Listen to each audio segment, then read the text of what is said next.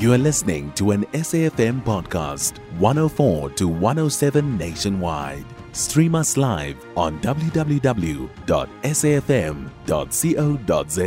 or via the SABC Plus app.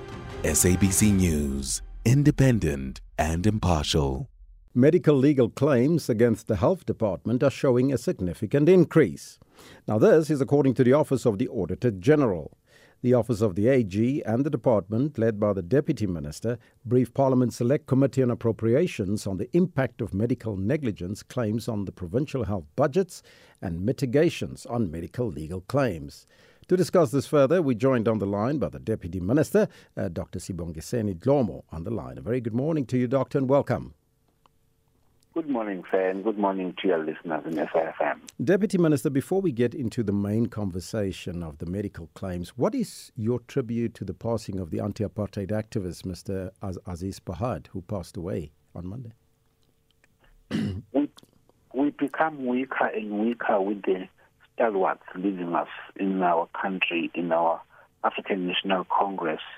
We really bow our heads and take off our uh, heads and uh, really a condolence to their family. Some of us mm. are actually getting stronger every day by walking on the footsteps of these uh, giants who laid the foundation of our democracy before us.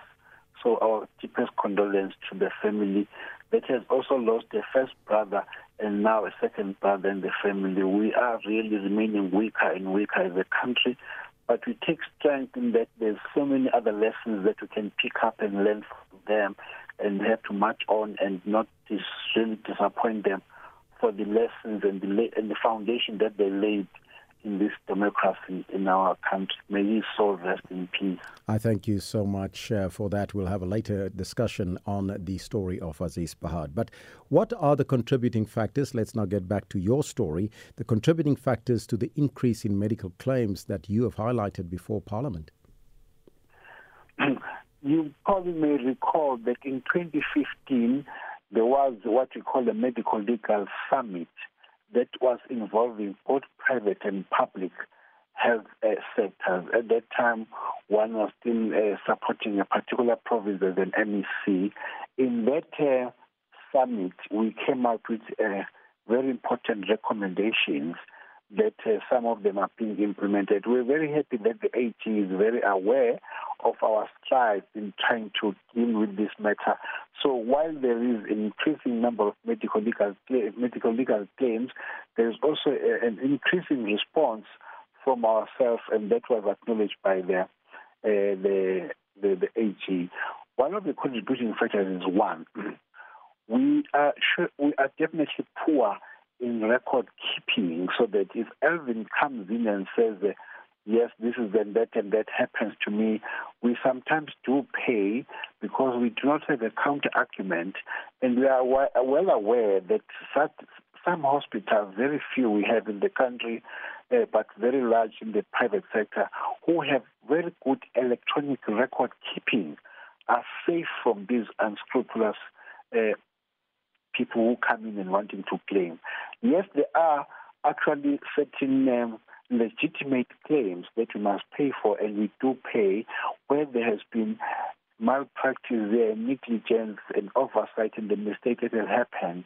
For that, we are putting a team uh, that says uh, uh, who actually must uh, keep uh, uh, improving the skills and reminding uh, Dr. Dhlomo how to do this when. So we do what we call fire drills, where we need to remind ourselves in the event something like this comes in, we need to do those trainings and that, that we continue to do that. So it's mainly administrative, which is record keeping, and also clinical that we must improve our skills and really keep on rehearsing what we were taught and make sure we are extremely vigilant on that. But again, it's and, and some of the unscrupulous uh, people who actually some of them have defrauded the, the road accident fund, and when those funds are drying up, then they find in a space within ourselves.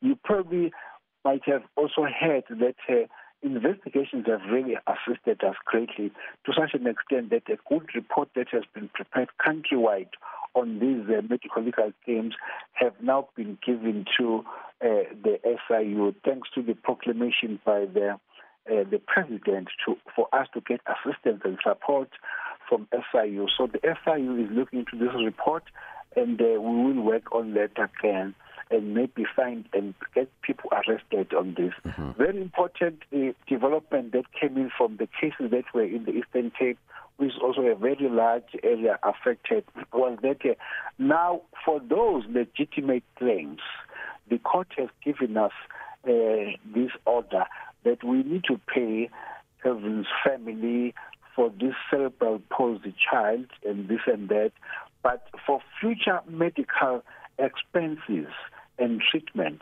we need to mm-hmm. actually keep that within ourselves and be able to show which hospitals in the country will be able to support and yes. accommodate that child through those uh, mm-hmm. uh, medical treatment. And that we have really submitted. Thank and you. we want to say we want to expand and keep on expanding the availability of such hospitals in the country yes. where if there has been such a misdemeanor for cerebral palsy, mm-hmm. the future medical expenses and treatment of that family, that child. Thank you. Deputy Minister, I thank you so much for your time. That was the Deputy Minister of Health, Dr. Sibongiseni Dhlomo. You can find SAFM Current Affairs on 104 to 107 nationwide. Our podcasts are available for download on all our digital platforms. SAFM, leading the conversation.